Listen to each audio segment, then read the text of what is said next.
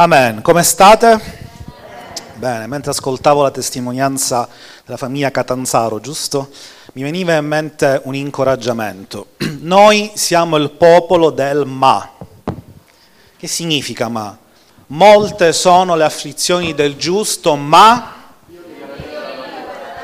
noi tutti eravamo come pecore erranti senza pastore, ma egli è stato trafitto per le nostre trasgressioni, schiacciato per le nostre iniquità, il castigo per cui abbiamo la pace ricaduto su di lui e per le sue lividure noi... Amen. Tu sei il popolo del ma. Quando il mondo ti dice no, tu dici ok, forse è così per te, ma io so in chi ho creduto e la mia fede non verrà meno. Amen. Amen, amen. Sono contento di essere qui insieme a mia moglie Vittoria, grazie all'invito dei pastori, è sempre un piacere stare insieme voglio condividere con voi una parola, una parola che in realtà nasce dalla conferenza che abbiamo fatto a Pomezia insieme a Roma. Il titolo era Una fede che conquista. Quando abbiamo visto questa, questa frase sullo schermo, immediatamente è balenato qualcosa nel nostro cuore. E così stavamo pregando per ricevere una parola a rema per la nostra comunità, vi mando i saluti alla nostra chiesa, e Dio ci ha dato un verso, un verso che credo stia parlando esattamente per i nostri tempi. Prendiamo insieme Ezechiele, al capitolo 12 al verso 26, perché sono tempi difficili e preghiamo su questa parola. Padre, noi ti ringraziamo perché la tua parola è verità essa è potente di cambiare la nostra realtà. E noi questa mattina vogliamo aggrapparci solo alla tua parola, sapendo che tu hai tutta l'autorità e la potenza di trasformare le nostre vite e le vite dei nostri cari. Non importa come siamo entrati in questo luogo, importa come usciremo, perché saremo potentemente visitati dalla tua potenza nel nome di Gesù. E la Chiesa dice? Amen, amen. amen. Potete accomodarvi e questo verso dice così la parola dell'Eterno mi fu ancora rivolta dicendo, attenzione a quello che dice il Signore, figlio d'uomo, ecco, la casa di Israele dice, la visione che costui vede riguarda molti giorni nel futuro ed egli profetizza per giorni lontani. Triste Dio si rende conto che il suo popolo, Israele, davanti ad una parola profetica per i nostri tempi, davanti al bisogno, alla necessità di essere coraggiosi in tempi bui, dice sì, vabbè, ma quello che dice oggi il pastore quest'anno, questa parola rema, è per tempi lontani, per tempi futuri, non ci fare molto credito, lo vediamo tutti cosa stiamo vivendo. Ah beh, lo fa per incoraggiarci, però anche l'anno scorso doveva essere l'anno della rinascita. E Dio nota questo. Questo ha un nome, si chiama delusione. Significa che Israele stava credendo molto di più alle circostanze umane rispetto alla parola di Dio. Vabbè, tanto non è per quest'anno dobbiamo soffrire. E quindi Dio aggiunge, perciò di loro e Dio si presenta e dice di loro, così dice il Signore l'Eterno, non un infermiere che ci toglie le speranze, non un politico che detta la nostra agenda, così dice il Signore che è l'Eterno, ovvero colui che non mente e che ciò che ha fatto in passato può farlo oggi e lo farà domani. Questa è la nostra garanzia e aggiunge Nessuna, quante? Nessuna delle mie parole sarà più rinviata, ma la parola che pronuncerò sarà mandata a compimento, dice il Signore l'Eterno. Lo firma di nuovo. Il Signore l'Eterno dice che nessuna delle promesse che sono per la tua vita sarà più rinviata. Questo sarà l'anno della fede che conquista, amen? Non soltanto più una fede che immagina che sogna, non soltanto più una fede che parla non vedendo, ma questo sarà l'anno della fede che conquisterà. Tu abbraccerai la tua promessa, tu respirerai la tua promessa, tu resterai nella tua promessa perché Dio la porterà a compimento, perché non è un uomo, è il Signore dei Signori, l'Eterno, colui che non mente in nessuna delle promesse che sta aspettando quest'anno sarà più rinviata. Amen. Amen, amen. E quindi Dio si rivolge così al suo popolo. Arriviamo a un punto in cui il suo popolo era capitanato da Giosuè. E Giosuè aveva una promessa. Tu conquisterai la tua Canaan. Però sapete, anche lui davanti a questo rema reagisce un po' così. Sapete perché? Perché Mosè era morto. E quindi troviamo questo condottiero che è anche immagine della Chiesa, se vogliamo, in questo tempo. Così nel letto, ce lo presenta così il Signore, disteso nel letto. Ah, Mosè è morto. Quindi se non ce l'ha fatta Mosè ad entrare in Canaan, figuratevi io. Colui che ha aperto il mare, che ha sconfitto il faraone, non ce l'ha fatta e forse, Signore, dovrei farcela io? Ma non lo vedi tutti i casi attorno a noi? Non lo vedi che il mio negozio è nuovamente chiuso causa pandemia? Come farò ad arrivare a fine mese? Mosè è morto, la speranza è morta, il condottiero è morto, la vittoria è morta. Questo è quello che pensava Giosuè. E quindi Dio deve stimolare fede in Giosuè e lo incontra. Non sappiamo come, ma la scena è che Dio è dentro la tenda da Giosuè. E dice a Giosuè, tu devi condurre due milioni di persone, più o meno era questo il numero degli israeliti. E tu vincerai sette regni, vincerai 31 battaglie e Canaan sarà tua. E Giosuè, sì, ma Mosè è morto. Ti dico io come farai. Ti do l'arma più potente che l'uomo avrà mai visto. Lui si aspettava chissà cosa. Ora mi darà una nuova strategia, mi darà una nuova tecnologia, una spada fiammeggiante scenderà dal cielo, ma Dio gli parla. Prendiamo Giosuè al capitolo 1, leggiamo il verso 6. Guardiamo qual è quest'arma che ha la potenza di farci entrare in Canaan, distruggendo tutti i nostri nemici. Giosuè 1,6 sii forte e coraggioso, perché tu metterai questo popolo in possesso del paese che giurai ai loro padri di dare loro. Solo sii forte e molto coraggioso, cercando di agire secondo tutta la legge che Mosè mio servo ti ha prescritto. Non deviare da essa né a destra né a sinistra, affinché tu prosperi dovunque andrai e poi gli segreta. Questo libro della legge non si allontani mai dalla tua bocca, ma meditalo giorno e notte cercando di agire secondo tutto ciò che vi è scritto, perché allora allora riuscirai in alcune delle tue imprese, dice così?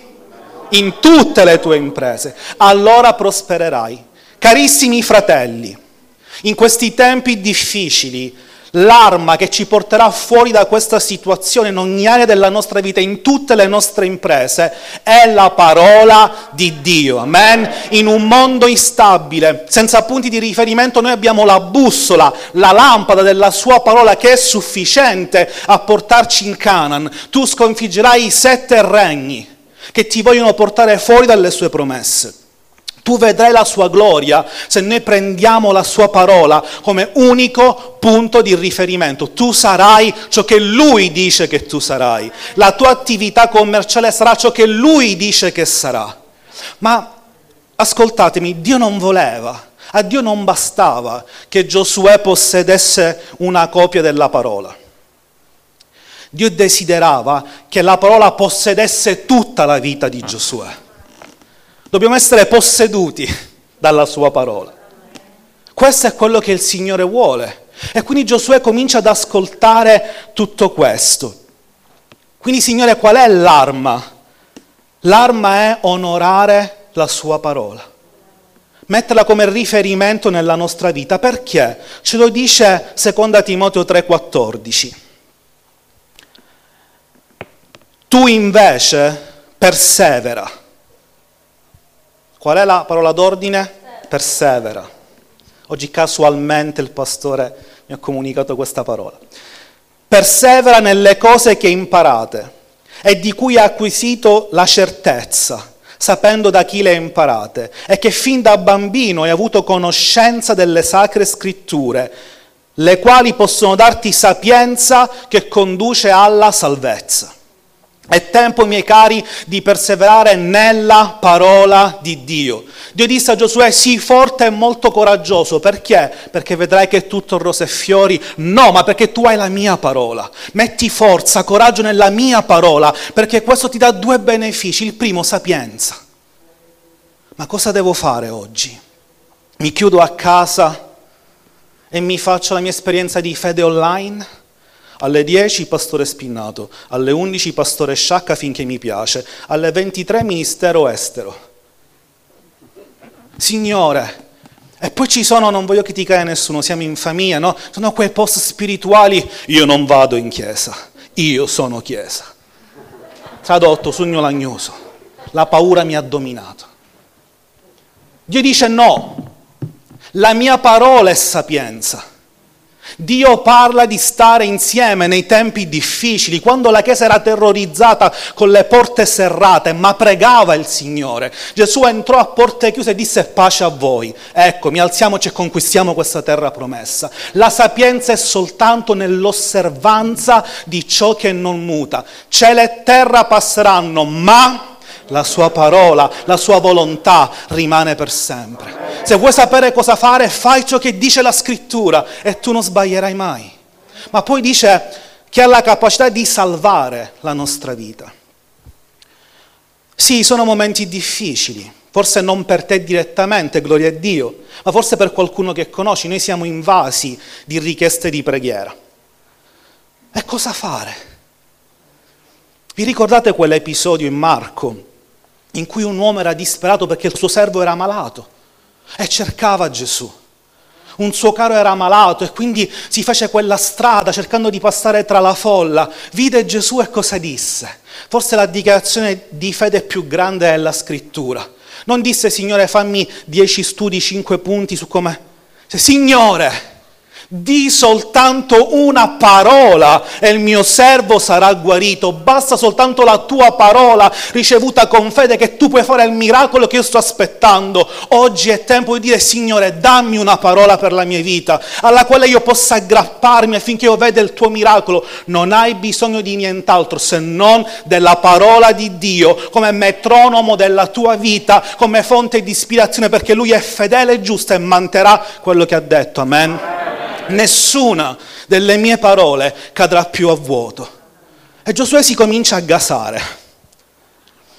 Però si fece una domanda, Signore, ma cosa significa onorare la tua parola? Sicuramente, miei cari, io voglio essere pratico, amo essere pratico. Significa fidarsi ciecamente. Parlavamo col pastore di questo. È vero, in questo tempo pandemico le chiese non sono state chiuse, volendo, no? Siamo più liberi di altre situazioni. Però è peggio, perché è nella libertà che si vede la fede. Noi quando non veniamo in chiesa rispetto a tutte le opinioni ci mancherebbe, lo stiamo decidendo noi, perché ha vinto la paura, non giudico, la preoccupazione, ma onorare la Bibbia significa fidarsi ciecamente il mio caro sta male, la mia attività è chiusa, ma io mi fido ciecamente che ciò che lui ha detto lo farà, amen? Perché Gesù un giorno disse ai suoi discepoli, vi costringo a passare all'altra riva. Un'altra cosa che ho letto su Facebook, Dio non costringe nessuno, non è vero. Poi tu sei libero, ma lui ti mostra la sua volontà. Io desidero, io voglio che noi passiamo all'altra riva perché c'è un nuovo livello di fede da raggiungere, nuove persone da salvare. Se le chiese chiudono, chi salverà questo quartiere? E i discepoli passarono all'altra riva e poi Gesù si addormentò. E i discepoli videro la tempesta. Non ti importa che noi moriamo? Era crollata la fiducia subito. E Gesù rispose dopo che sgridò il vento e le onde, dov'è la vostra fede? Non dobbiamo mai mettere in discussione, perché il nostro Dio non dorme e non sonnecchia. Se Lui ha detto che tu passerai all'altra riva, tu arriverai all'altra riva, non come tu vuoi, come Lui vuole, ma Lui è fedele, amen. Dio non dorme e non sonnecchia. E fidarsi ciecamente significa quindi credere a Cristo più che alla crisi non mi interessa la crisi. C'è crisi in Italia, sì o no? Sinceri. Ma tu non sei italiano. La nostra cittadinanza è nei? E come lui è, tu sei. Le sue promesse sono per te, sì o no? Lui lo farà. Pastore, lui lo farà. Però perché alla persona accanto a me non è successo? Eh, è morto Mosè. Cioè lui era meglio di me, eppure il negozio è rimasto chiuso, quella situazione non è cambiata e il diavolo vuole giocare su questo.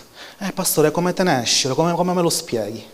Perché dovrei credere per me se all'altra persona non è successo? Non devi credere a me. Questo libro non si allontani mai dalla tua bocca. Cosa dice il Salmo 91? Anche se mille cadranno alla mia destra, diecimila alla mia sinistra, quello che interessa a te che a te non si accosterà. Questo è un insegnamento importante. Dio ti dice non fondare la tua fede sulle esperienze altrui, fonda la tua fede fra me e te. E oggi ti dico che anche se qualcuno attorno a te ha fallito in questo, a te non si accosterà. Fede personale per una vittoria personale senza se, senza ma, è scritto non deviare né a destra né a sinistra, rimani fermo nella mia parola. A te non si accosterà. Sapete che significa questo? Che deve cambiare il nostro linguaggio. Non sei preoccupato? No, perché a me non si accosterà. Perché? Perché lo dice il Signore. Ma quello dice a me non interessa, questo libro della legge non si allontanerà mai dalla mia bocca, ma c'è scritto che a me non si accosterà, a me non si accosterà.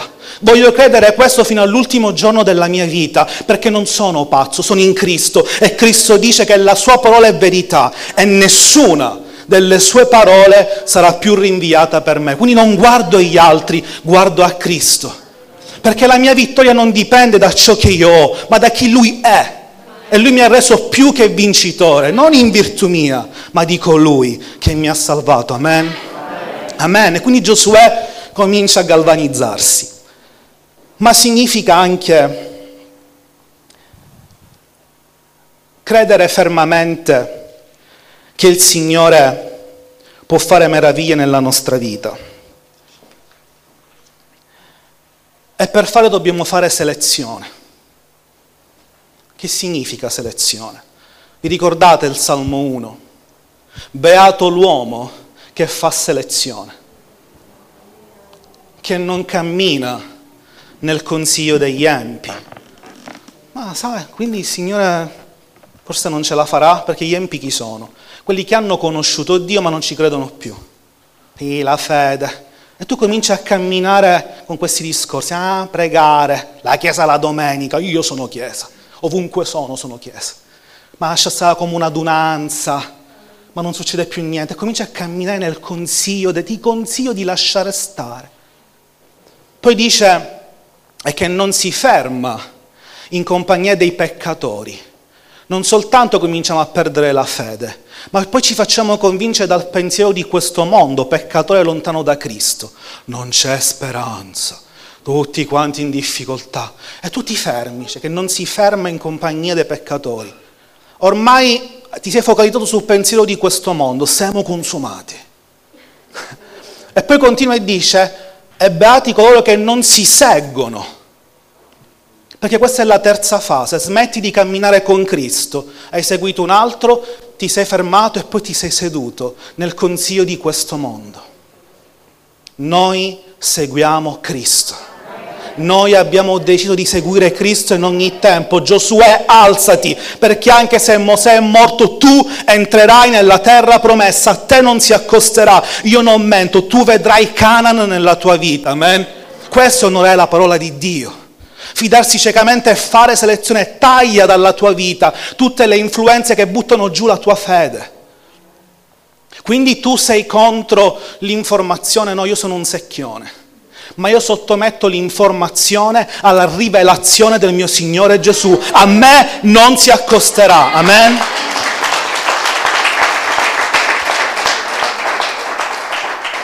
E quindi Giosuè si alza, è scritto così, si alzò e comprese che per onorare la scrittura, oltre a fidarti ciecamente e fare selezione, devi però ricordarti della sua grazia. perché questo è il segreto. E infatti, cosa dice il Signore in Giosuè 1.8, nell'ultima parte? Allora riuscirai in tutte le tue imprese, allora prospererai. Ma per Giosuè era difficile da credere. Perché? Perché la sfida era grossa. Lui non era un esperto. Allora sapete cosa fa Dio? Dio incoraggerà 60 volte Giosuè nel suo libro. E in queste 60 volte, 60 volte chiama la sfida eredità. E solo 5 volte conquista. Perché? Perché ciò che tu puoi sperare oggi di ricevere non è per forza né per potenza, ma per il suo spirito. Una buona eredità c'è pur toccata e l'eredità è nell'alleanza che Cristo ha fatto con te. Quando verranno i dubbi, perché verranno? Non guardare a te stesso, guarda alla grazia del Signore. Prendi possesso, è scritto, del posto che io ti do, non che tu devi conquistare. Sì, perché può succedere, miei cari, di dimenticarci della grazia di Dio. È successo a Sara, è successo a Mosè ed è successo anche ai discepoli. Dio visitò Sara e Sara disse, ma sono troppo vecchia.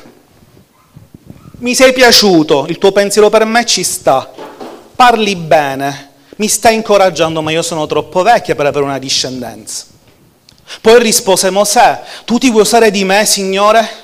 Eh, ma io sono un balbuziente, io ho un handicap, io ho dei limiti, non sono abbastanza, passa avanti. E anche i discepoli che erano stati con Gesù tantissimo tempo, date voi da mangiare, no, c'è crisi. Cinque pani, due pesci, come sfiamo 15.000 persone, c'è crisi. Ed erano persone credenti, quindi può succedere. E io sapete, capisco bene, capisco bene Mosè specialmente, perché sapete, stare con un microfono in mano davanti a più di una persona è l'ultima cosa che mi sarei mai aspettato. Cioè perché? Perché quando avevo otto anni la dipartita di mia madre mi creò un problema, un difetto. Cominciai a balbettare, tant'è che una mia zia mezza pazza col senno di poi, ma innamorata di me, disse a mio padre, noi ravusa della calza, abbiamo un rimedio della nonna, disse a mio padre. Prendi un bicchierino della sua urina e faglielo bere, così gli passa. Mio padre, tu hai sbattuto la testa ma questo era dovuto alla paura che mi videro improvvisamente balbettare.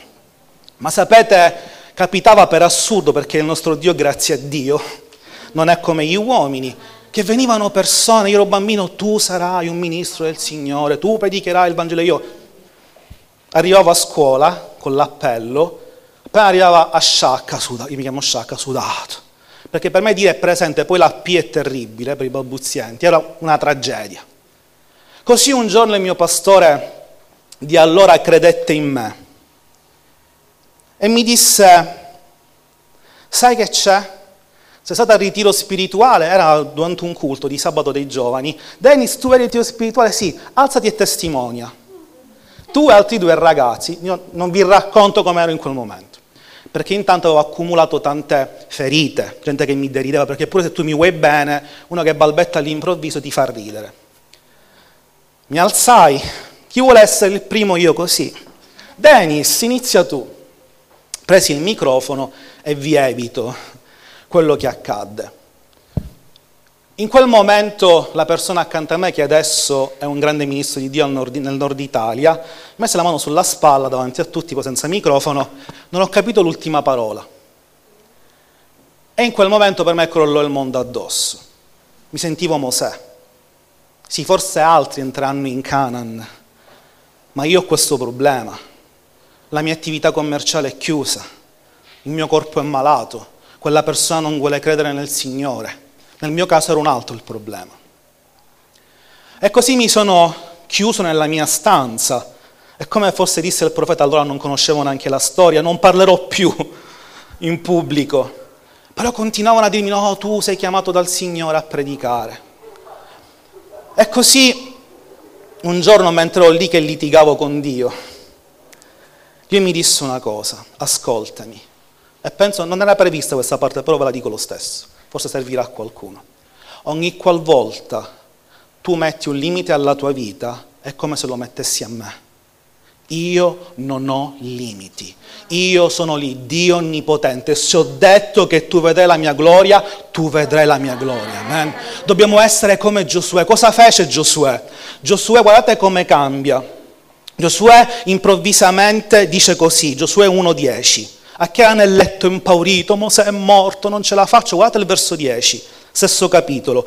Allora Giosuè, comandò agli ufficiali del popolo dicendo passate in mezzo all'accampamento, date quest'ordine al popolo dicendo fatevi delle provviste di viveri perché entro tre giorni, pure a profetizzare si è messo, perché entro tre giorni passerete questo Giordano per andare ad occupare il paese che l'Eterno, il vostro Dio, vi dà in eredità comprese esattamente che tutte le sue promesse hanno in Cristo Gesù il sì e l'amen, perché sono per grazia mediante la fede e nessuno può dire no. Quando Dio dice sì, non guardare ai tuoi limiti, non guardare a quello che stai vivendo adesso, perché Dio ha la capacità e la potenza e l'amore di cambiare ogni circostanza. Amen? Amen. E quindi Giosuè si alza, cioè sì Signore, io ci credo, passeremo il Giordano insieme. E si ricordò di quella parola, perché allora, cioè quando crederai nella mia parola, riuscirai in tutte le tue imprese e allora prospererai. Ed è l'unico verso nell'Antico Testamento in cui successo e prosperità sono insieme. Perché tu credi nel Vangelo della prosperità? Quanti sanno che Dio è Padre? E il Padre vuole il meglio e il peggio per i suoi figli. Dice Giovanni io desidero che tu sia prospero come prospera l'anima tua, che goda di buona salute. Questo è quello che io credo. Giosuè quindi comincia a vivere così. Però non era facile. Non era facile perché il popolo non era proprio convinto. Però Giosuè si alza. E sapete che cosa fa? Comincia a camminare, però ogni volta che faceva un passo qualcuno fermava, sii forte e molto coraggioso, sii forte e molto coraggioso, comincia a crederci.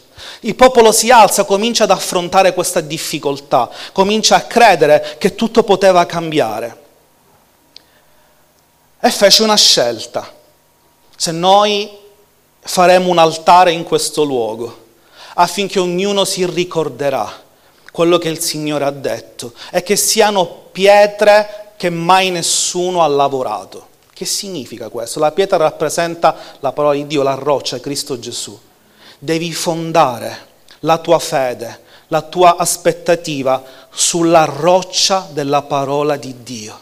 Un verso che nessuno possa mai calpestare dal tuo cuore, mai togliere dalla tua vita, affinché ogni qualvolta i momenti bui verranno, tu possa guardare alla sua parola e dire ok, io ce la farò, io vincerò Canaan. E Giosuè inizia il suo percorso. E a differenza di Abramo, a differenza di Mosè, di Sara, di gente che dubitò e dei discepoli, Giosuè disse una cosa soltanto. Alziamoci perché l'Eterno è con noi e noi conquisteremo. Smise di guardare a se stesso, alle sue mancanze, alle sue debolezze e credette solamente nel Signore.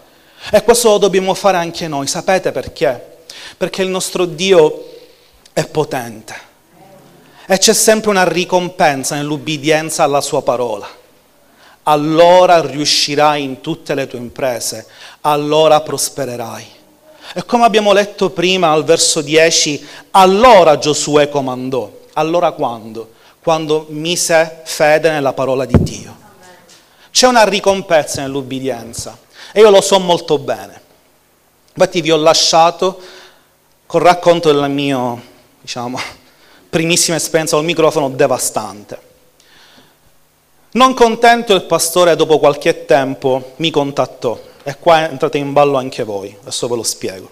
Cioè sai Denis, sabato saremo presso la chiesa apostolica, vi parlo da 15 anni fa, perché c'è una riunione dei giovani. Ci metteremo in piccoli gruppi, già cominciamo a sudare.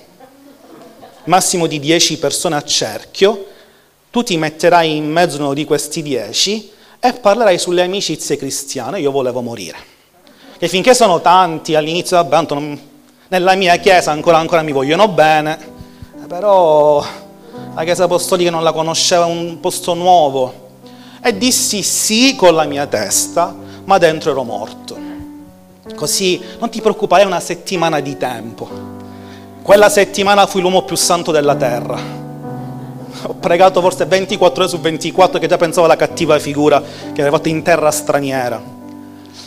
Però andai da mio padre, quello vero, quello naturale, papà che devo fare? Lui mi disse, c'è una ricompensa nell'ubbidienza. Tu non lo fai per te. Hai un limite, fidati di Dio. E così quel giorno chiama il pastore, ok pastore, sì, ma già mi avevi detto sì, ma questo è un sì vero. Andai quel giorno presso una delle vostre comunità, ci siamo messi in cerchio, però quando iniziai a parlare non ebbi nessun problema. Ero sciolto. E quel giorno ho capito che c'è una ricompensa inaspettata nell'ubbidienza. Perché? perché quel giorno strinsi una meravigliosa amicizia con una persona che era lì in quel contesto per la prima volta. Una bella amicizia e questa persona mi disse dopo come sono andato? Antipatia, questo tuo linguaggio sciolto, questa tua... mi facevi antipatia. E forse ti stai chiedendo la ricompensa qual è? Che questa persona è qui, perché poi nel 2009 ci siamo sposati e la ricompensa era mia moglie. Sì, è arrivata anche la suocera, questo lo so, però... No, scherzo. C'è diretta, no? Sì? Ok? Ti voglio bene, suocera. Ovviamente questa è un piccolo, una piccola storia vera, però è vero. L'ubbidienza ha portato nel mio caso questa meravigliosa ricompensa. Ma chiaramente c'è di più. Dio No, sì. Lo so. Dio ti porterà a Canaan.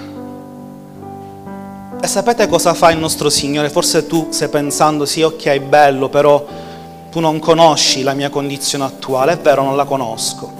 Però Dio fa una cosa incredibile, su questo poi pregheremo. Il capitolo dopo, quindi la scena è due milioni di persone pronte ad attaccare Gerico e Dio fa una cosa strana, ferma tutto.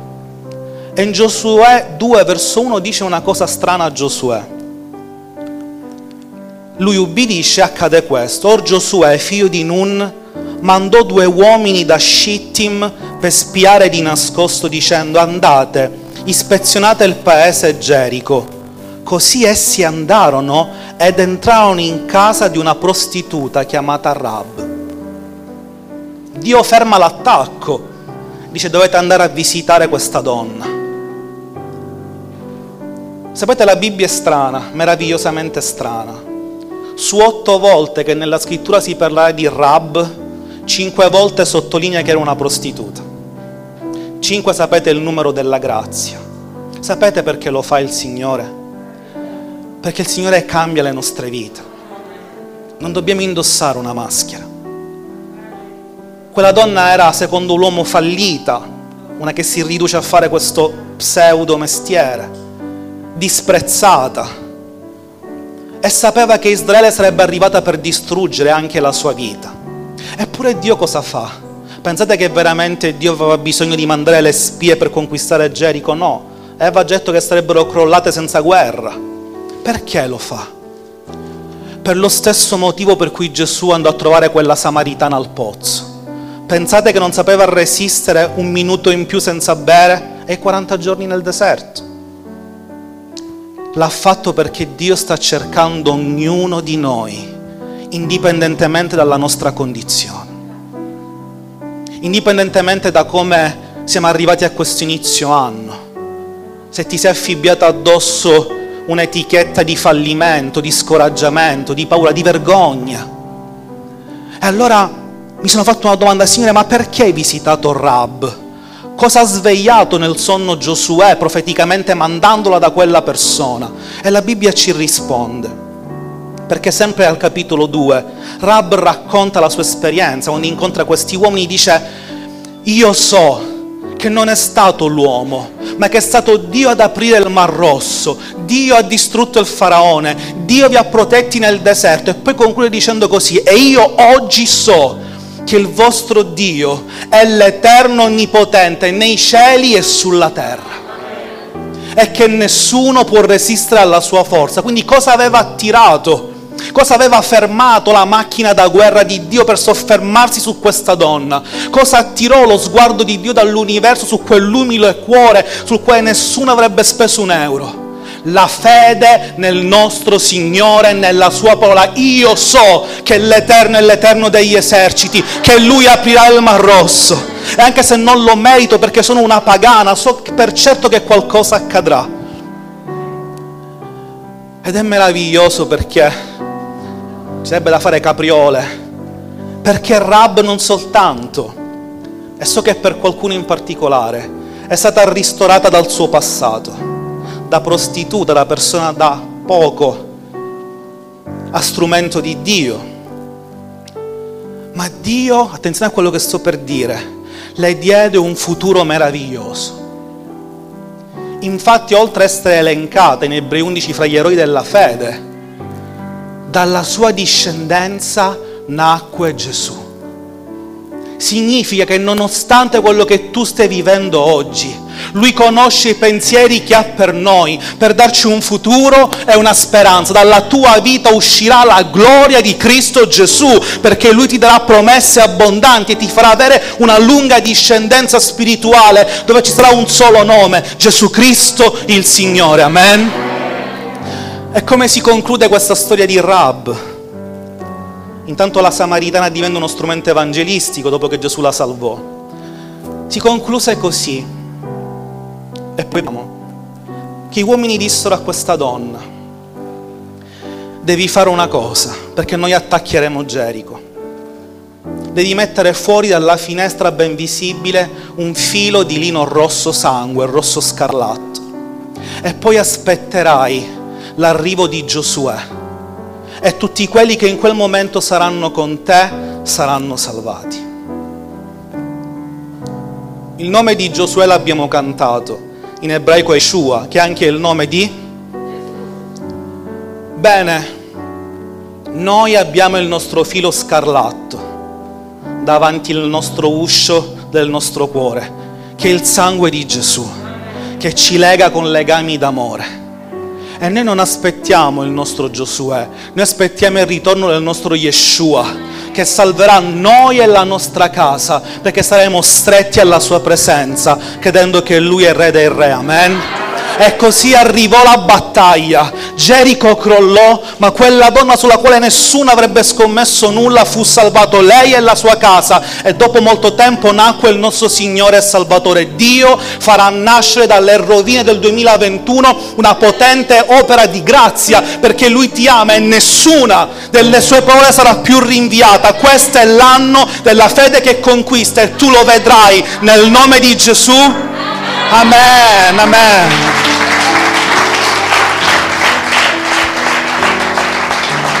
Alleluia. Siamoci in piedi, adoriamo il Signore, perché l'unica cosa che possiamo fare quando ascoltiamo le sue buone notizie. Come diceva il pastore prima, il diavolo ci vorrebbe dimessi, ma noi cantiamo al nostro Signore. E per questo Padre ti adoriamo con tutto il nostro cuore e vogliamo stare alla tua presenza.